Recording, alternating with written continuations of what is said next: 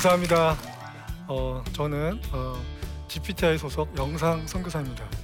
어, 이 시간에 어, 여러분들과 제가 어, 경험했던 그 천국에 관해서 어, 이렇게 나눌 수 있게 돼서 너무나 기쁘고 어, 감사합니다.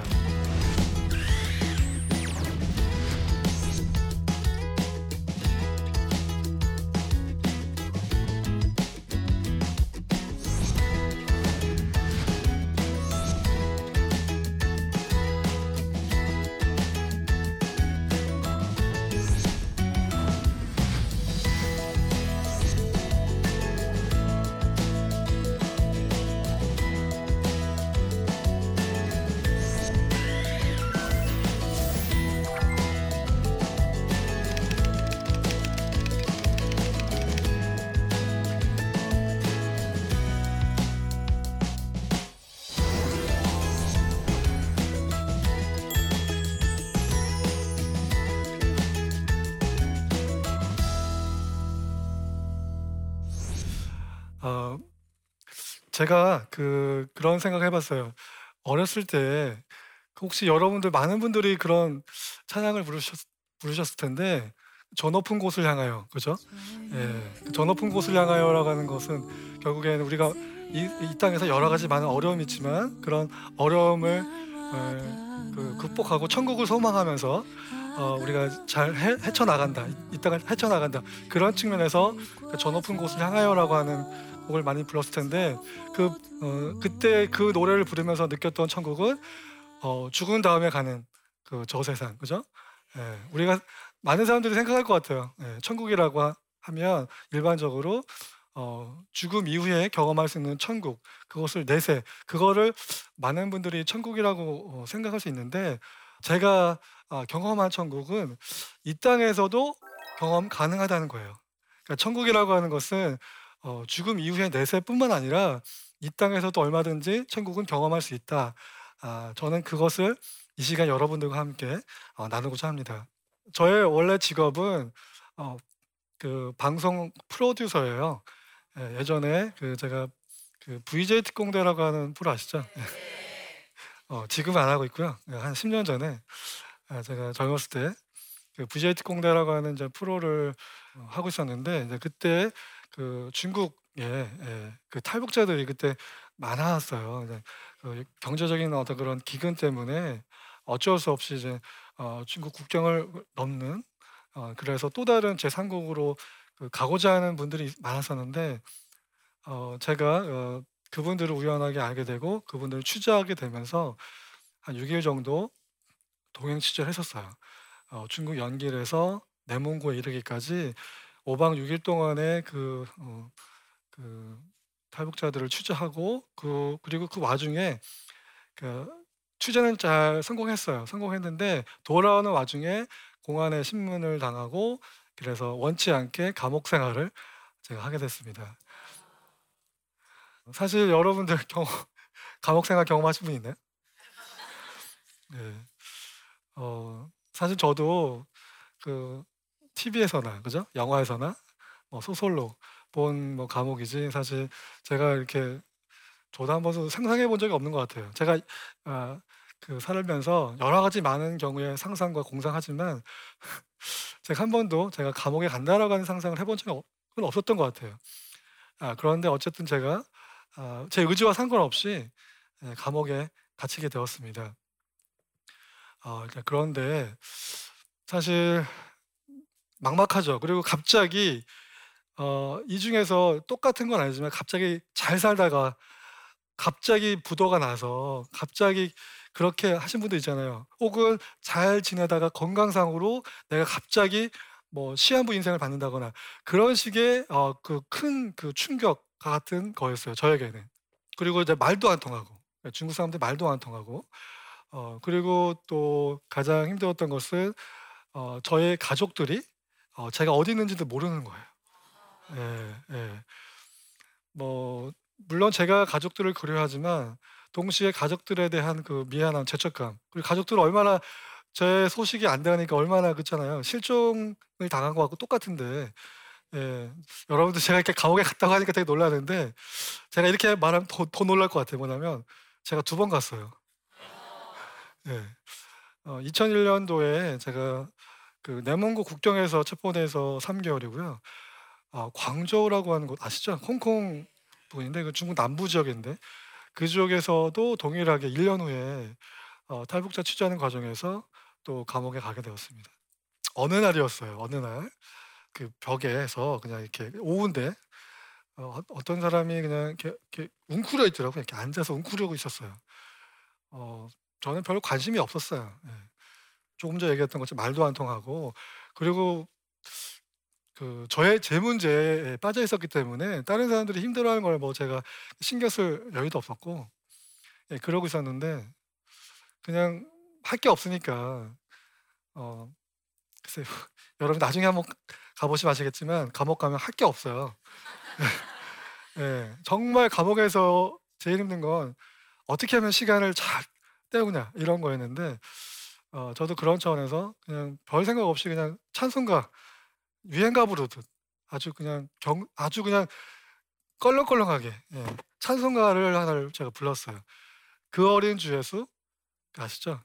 그 어린 주 예수 눈 자리 없어. 그 찬송가를 제가 왜 그 노래를 불렀는지 모르겠는데 그 노래를 그냥 유행가 가사 부르듯 불렀어요.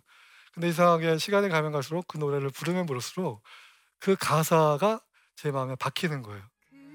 그 귀하신 분께서 정말 말도 안 되는 그 짐승의 밥그릇에 오셨다라고 하는 여러분의 아끼는 자녀가 아, 아, 아기가 우, 울고 있는데 놀 데가 없어서 길바닥에 있는 곳에 논다고 생각해 보세요. 여러분의 자녀가 그 얼마나 안타깝겠어요, 그죠? 예, 그런 마음이 느껴진 거예요. 그리고 나서 어, 저도 모르게 막 이렇게 아, 기도를 하게 됐고 어, 기도하고 나서 이제는 한 1 시간 정도가 흘렀던 것 같아요. 1-2 시간 정도 흘렀는데 똑같이 조금 전에 그 웅크렸던 사람 딱 봤는데 다르게 보이는 거예요.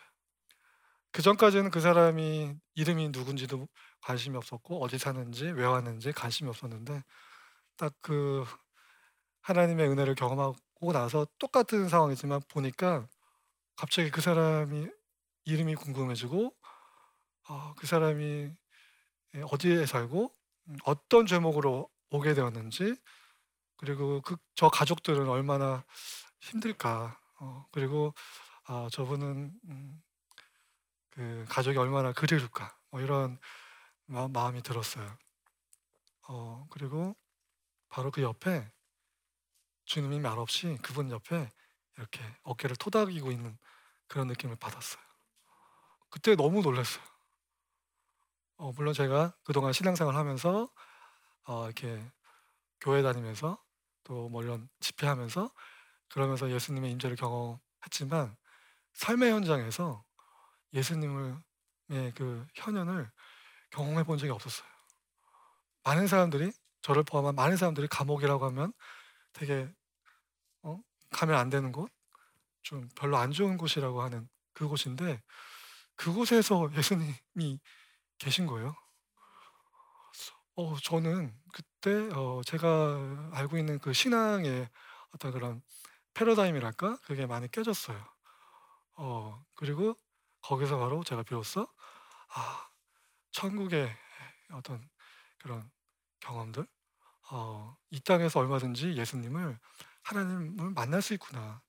우리가 죽은 다음에만 갈 예수님을 보는 것이 아니라 얼마든지 이땅현이 땅에서도 어 예수님을 볼 수 있다라고 하는 만날 수 있다라고 하는 거를 깨닫게 됐어요. 그리고 나서 제가 아몇년 후에 시간이 흘렀어요. 감옥 생활을 하게 하고 나서 우연치 않게 제가 아 성경 말씀을 묵상하는 과정에서 그 마태복음 25 장의 말씀을 예 묵상하게 됐습니다. 마태복음 25 장에는 세 가지 비유가 나와요. 열처녀 비유가 나오고요. 달란트 비유가 나오고 그 다음에 양과 염소의 비유가 나옵니다. 많은 사람들이 열처녀 비유, 그 다음에 달란트 비유는 잘 알고 계세요. 그런데 양 양과 염소의 비 비유는 그 두 가지 비유에 비해서 조금 사람들이 잘 몰라요. 본문에 읽어 볼게요. 양과 염소의 비유인데 그때의 임금이 그 오른편에 있는 자들에게 이르시되 내 아버지께 복 받을 자들이여 나와 창세로부터 너희를 위하여 예비된 나라를 상속받으라. 내가 줄일 때에 너희가 먹을 것을 주었고 목마를 때에 마시게 하였고 나그네 되었을 때 영접하였고 헐벗었을 때에 옷을 입혔고 병들었을 때에 돌보았고 옥에 갇혔을 때에 와서 보았느니라. 너희가 여기 내 형제 중에 지극히 작은 자에게 한 것이 곧 내게 한 것이니라 하시고 말씀해요. 어, 이 말씀을 묵상하면서 제가 놀라운 걸 하나 발견해서 그게 뭐냐면 어, 처음 문장에 임금이 상을 주는데 창세전부터 예비한 나라를 상속받는 것이 지극히 작은 자에게 한 것에 대한 대가라는 거예요. 그리고 이 문장의 마무리 때 또 뭐라고 얘기하냐면은 영벌과 영생을 주는 거예요. 어, 지극히 작은 자에게 하지 않은 자에게는요 영벌을 받고요. 그 지극히, 지극히 작은 자를 자기, 자기처럼 느끼는 사람에게는 영생을 준다는 거예요. 제가 이 문장을 그 묵상하면서 그리고 특별히 이번 강의를 제가 섭외를 받고 다시 이 본문을 봤어요. 그런데 제가 새롭게 깨달은 것, 그 너희가 여기 내 형제 중에 지극히 작은 자에게 한 것이 나에게 한 것이다, 곧 내게 한 것이다 라고 하는 이 문장에는요 세 개의 문장이 존재해요. 세 개의 문장, 세 개의 문장. 첫 번째 쉽게 말하면 하나님, 나와 그가 하나가 되었어요. 나와 그가 이미 하나가 되었고 연합이 되었어요. 그걸 전제로 너는 그와 하나가 되어라. 어떻게? 그분 그들의 피로들, 그분의 그분 그분들의 결핍들을 채워주는 과정에서 단순히 그들의 배고픔만 채우고 그냥 가는 것이 아니라 그걸 계기로 그들과 친구가 되고 하나가 되어지고 관계를 맺는 거예요. 그 과정에서 하나가 되면 그러면 세 번째 너와 나는 하나가 될 것이다. 이건 저의 개인적인 깨달음이에요. 제 개인적인 거예요. 왜 하나님이 사실 우리 일상생활 속에서 얼마든지 우리 뭐 여러분들 뭐 길가에 어, 길가에 가면 우리 노숙자분들이라든가 주변에서 힘든 사람들 줄 수 있잖아요. 어려움 해줄 수 있잖아요. 우리 우리가 그런 것들 우리가 어, 되게 선한 일이라고 격려하고 칭찬하잖아요. 근데 우리들의 인간적인 수준에서 볼 때 잘한 일이죠. 근데 우리 인간적인 수준에서 볼 때 그런 행위가 어, 잘한 것은 그들의 결핍을 채워주는 것. 그래서 그들이 기쁘고 그들이 행복해지는 것. 그 수준에서 그것이 가치가 있어요. 그런데 하나님이 볼 때는 그 이상의 가치가 있는 거예요. 그걸 깨달았어요. 그게 뭐냐면 바로 내가 그렇게 지극히 작은 자에게 가서 그들의 필요를 채워줄 때요. 비로소 그와 하나님이 연합되었다라고 하는 사실이 비로소 드러난다는 거예요. 그 동일화예요, 동일화. 이게 뭐냐면 나와 너는 하나인 거예요. 특별히 지금 많은 이제 부모님들 계시는데 자녀분들 엄연히 자녀분과 여러분은 다른 객체입니다. 하지만 정서적으로 심리적으로 정신적으로 하나죠. 아이들은 곧 나예요. 왜요? 그들을 사랑하기 때문에 자녀를 사랑하기 때문에 연합이라고 하는 것은 사랑으로 구성이 되는 거예요. 사랑을 하기 때문에 하나가 되는 거예요. 하나님이 그와 하나가 된건 뭐냐면 그를 사랑하기 때문에 그와 하나가 된 거예요. 그리고 우리도 그렇게 그들과 하나가 되기 위해서는 사랑의 감정이 있어야 돼요. 자, 그러면 우리 지극히 작은 자가 어떤 자인지 한번 보겠습니다. 자, 지극히 큰 거를 생각해 봐요. 지극히 큰 것은 그냥 너무나 크기 때문에 쉽게 보죠. 내가 보고 싶지 않아도 큰 것은 그냥 보여요. 작은 것은요, 내가 이렇게 봐야지, 아, 이걸 봐야지라고 해야만 보이는 거예요. 그지 않나요? 예를 들어서 우리 그 바닷가에서 조각돌 그런 거 예쁜 돌들 찾을 때 여러분들 그냥 이렇게 지나갑니까? 유심히 보죠. 바닥을. 그죠? 그리고 마음에 드는 거 있으면은 앉아서 고르죠. 그런 것처럼 우리의 적극적인 행위가 필요해요. 여러분 주변에서 지극히 작은 자를 여러분 음, 그들의 필요를 채워주고 싶어요. 그러면 여러분들이 적극적으로 찾아야 돼요. 근데 동기가 뭐냐면 바로 하나님의 마음. 하나님의 마음이라고 하는 것, 그 마음으로 보지 않으면 안 보여요. 근데 하나님의 마음이라고 하는 렌즈를 끼면 보여요. 두 번째는 우리가 생각할 때 지극히 작은 자 하면 일반적으로 노숙자라고 생각해요. 노숙자도 지극히 작은 죄의 예, 범죄에 속하죠. 장애인 어, 범죄에 속하죠. 그렇지만 그분들만 그분들만 특정적으로 지극히, 지극히 작은 자가 아닌 거예요. 그러니까 특정한 부류와 특정한 사람만 어, 지극히 작은 자가 아니라 제가 깨달은 건 우리 모두가 다 지극히 작은 속성이 있어요. 예를 들면 제가 지금 등이 가려워요.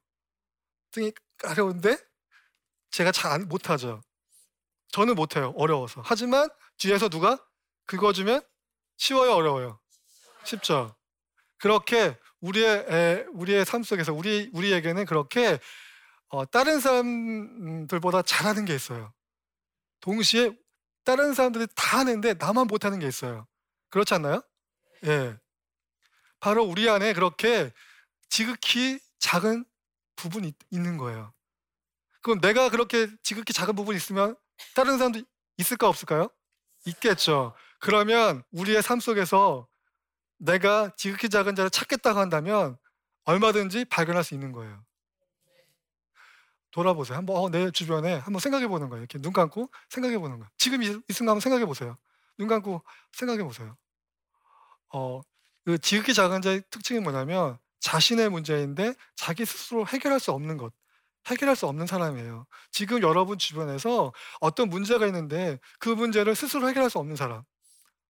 한번 생각해 보세요. 떠올려 보세요. 그리고 그들을 그를 주님의 마음으로 한번 그 사람을 다시 한번 생각 한번 생각해 보세요. 그리고 그분에 관한 긍휼의 마음과 그분들을 관한 어떤 돕고자 하는 마음이 생긴다? 그러면 여러분이 기도하세요. 하나님, 제 마음속에 한 사람이 떠올랐습니다. 그런데 제가 그를 어떻게 도울지 모르겠습니다. 하나님 지혜 주세요. 그가 무엇이 결핍됐는지 난 잘 모릅니다. 하나님, 주님이 알게 해주세요. 그리고 그의 결핍을 내가 채워주기 원합니다. 하나님, 내가 그의 결핍을 채워주는 과정을 통해서 그가 힘들어하는 얼굴에 항상 우울했던 그 표정이 밝아지고 그의 고민이 해결이 되어지고 그래서 그가 예수님을 예수님이 날 사랑한다라고 하는 사실을 알게 해주세요. 라고 기도하고 그렇게 한번 여러분 주변에서 그런 사람들 한번 찾아봤으면 좋겠어요. 예.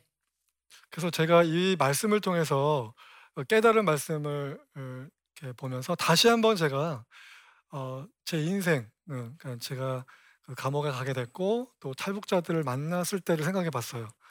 어, 그렇게 해보니까 이게 그냥 제가 우연하게 인생 살면서 우연하게 된 것이 아니구나. 하나님이 제 인생 가운데 계획된 사건이었구나. 내가 물론 원하지 않았던 사건이에요. 예. 원하지 않았던 사건이지만 그런 경험들이었지만 그것은 하나님의 어, 예비하심 속에 있었구나라고 하는 걸 느꼈고요. 그리고 그렇기 때문에 사실 특별히 그 어, 어, 탈북자들, 어, 탈북민들 그 제가 음, 그 짧은 기간이었죠. 예, 한 5박 6일 동안의 동행을 하면서 그 아직도 시간이 흐르면서 또 이제 기억에 나는 어, 한그 친구가 있는데 지금 그때 당시에는 한 14살, 15살 이었던 친구인데 지금은 이제 한 서른이 됐을 텐데 어, 그 친구가 이렇게 아주 맛있는 식사를 하고 있었어요. 맛있는 우리 그러니까 제가 볼 때는 너무나 맛있는 그런 다양한 종류의 그, 그 식사가 나왔는데 그것들을 충, 충분히 즐기지 못하더라고요. 저는 몰랐어요. 왜 이렇게 맛있는 거를 왜 이렇게 그냥 그 그냥 대충 먹는 거예요. 그냥 대충 대충 어, 맛을 못 느끼면서. 그런데 나중에 깨달았어요. 이 친구들은 지금 생사에 기로에 있는 사람이기 때문에 그게 그 맛을 느낄 수가 없어요. 심리적인 여유가 없었던 거예요. 저는 그걸 몰랐어요. 그분들 다 체포돼서 북으로 송환됐거든요. 어, 그래서 그분들 계시는 동안 어, 정말 좀 더더 그분들에게 내가 할 수 있는 최선의 것들로 어, 잘 해드렸어야 된다라고 하는 어, 후회가 되긴 하는데 그런 경험 때문에 제가 어, 요즘에 유심히 이렇게 둘러봅니다. 제 주변에 저의 도움이 손길이 예, 있는 사람이 혹시 없는가 다시 한번 제가 예, 둘러보곤 합니다. 제가 이 과정을 통해서 이번 이제 특강을 준비하면서 깨달은 건 바로 그거예요. 뭐냐면 지극히 작은 자는요. 누구라도 어? anyone 어디에서든지 anywhere 언제든지 anytime 이 땅에서 천국을 경험할 수 있다는 거예요. 이제 여러분 이 저의 강의를 들은 여러분들 더 이상 천국은 죽은 다음에 가는 내세라고 생각하지 마시고 이 땅에서 얼마든지 경험할 수 있다라고 생각하시고 이 땅에서 많은 어, 천국을 다양한 천국을 경험하시기를 바랍니다.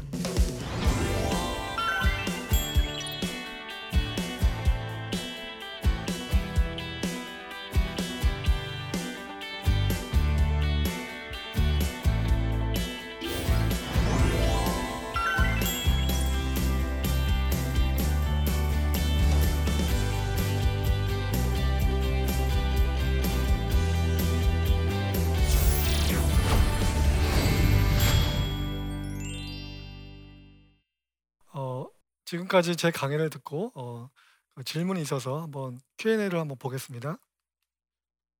어, 탈북민들에 관한 영화와 다큐멘터리를 제작하면서 탈북민들에 대한 가장 가슴 아프게 느꼈던 점은 무엇인가요? 제가 그 일행 중에 그 이미 그 한국 국적을 취득한 그 탈북자 중에서 2, 3년 전에 한국 국적을 취득한 한국 그, 그 사람이 있었어요. 한 남자분이 있었고 그리고 그 여행 중에는 바로 그 가족들이 있었어요. 예.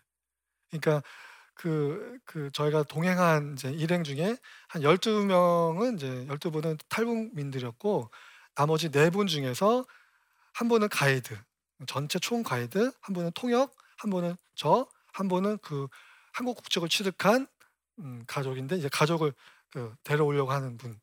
그렇게 같이 동행했는데 그때는 제가 어, 그분에 대해서 잘 몰랐어요. 그런데 이제 그분하고 이제는 그 같이 이제 감옥 생활을 하게 되고 나중에 이제 돌아와서 이제 시간이 흐른 다음에 한번 만났어요. 만나면서 저녁을 이렇게 먹으면서 얘기하는 중에 그 얘기를 하는 거예요. 그러면서 그 가족의 그 그리움에 대해서 그러면서 그분이 하는 말이 뭐냐면 어, 성공에 대해서 얘기하는데 돈 많이 벌고 뭐, 뭐 하고 뭐 하고 성공이 아니라 가족과 함께 있으면 성공이라. 그렇다면 저는 그분의 입장에서 보면 저는 성공한 사람이었더라고요. 예. 물론 우리가 성공에 대한 기준이 다르겠지만 누군가에게는 가족과 함께 있다라고 하는 것만으로도 그가 인생에 추구하는 가장 궁극적인 성공이라는 거예요. 어, 저는 어, 그분의 그 어, 얘기를 들으면서 되게 미안했어요. 제가 가족이 있다라고 하는 사실에 대해서 어, 순간 되게 미안했어요. 그랬던 적이 있었던 것 같아요. 탈북민들이 이 땅에 와서 가장 힘들어하는 점은 무엇이고 우리가 그들을 어떻게 대하는 게 좋을지 조언해 주세요.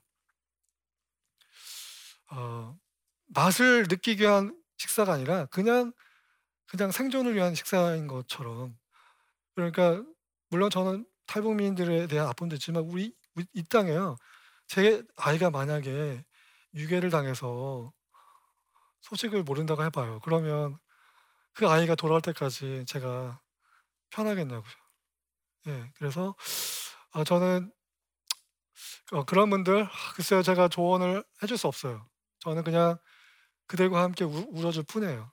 어 제가 뭐 말로 그들을 위로할 수 없고요. 그냥 그분 옆에서 그냥 함께 그냥 울어주는 것밖에 할 거라고 할 게 없다라고 저는 생각이 들어요. 아 이렇게 벌써 어 강의가 다 끝났는데요. 어 그이 지극히 작은 들의 어 지극히 작은 자들의 비밀 천국 이 짧은 강의를 통해서 저는 다시 한번 여러분들에게 어 천국을 경험할 수를 원하는 원한다면 여러분들이 지극히 작은 자에게 관심을 갖는다면 어디서든지 언제든지 경험할 수 있다.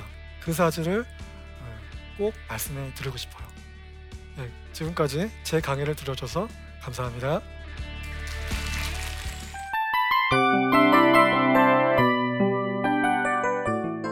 이 프로그램은 청취자 여러분의 소중한 후원으로 제작됩니다.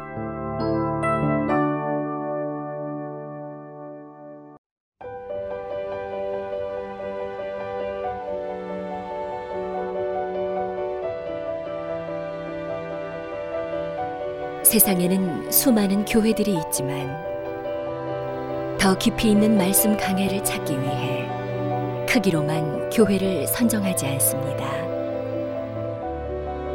보다 좋은 영적 콘텐츠를 더 많이 나누기 위해 방송비를 받지 않습니다. 1년 365일 복음만 전하고 싶어서 우리는 광고를 하지 않습니다. 온누리의 복음을 땅끝까지 CGN TV와 함께 땅끝 선교사가 되주세요.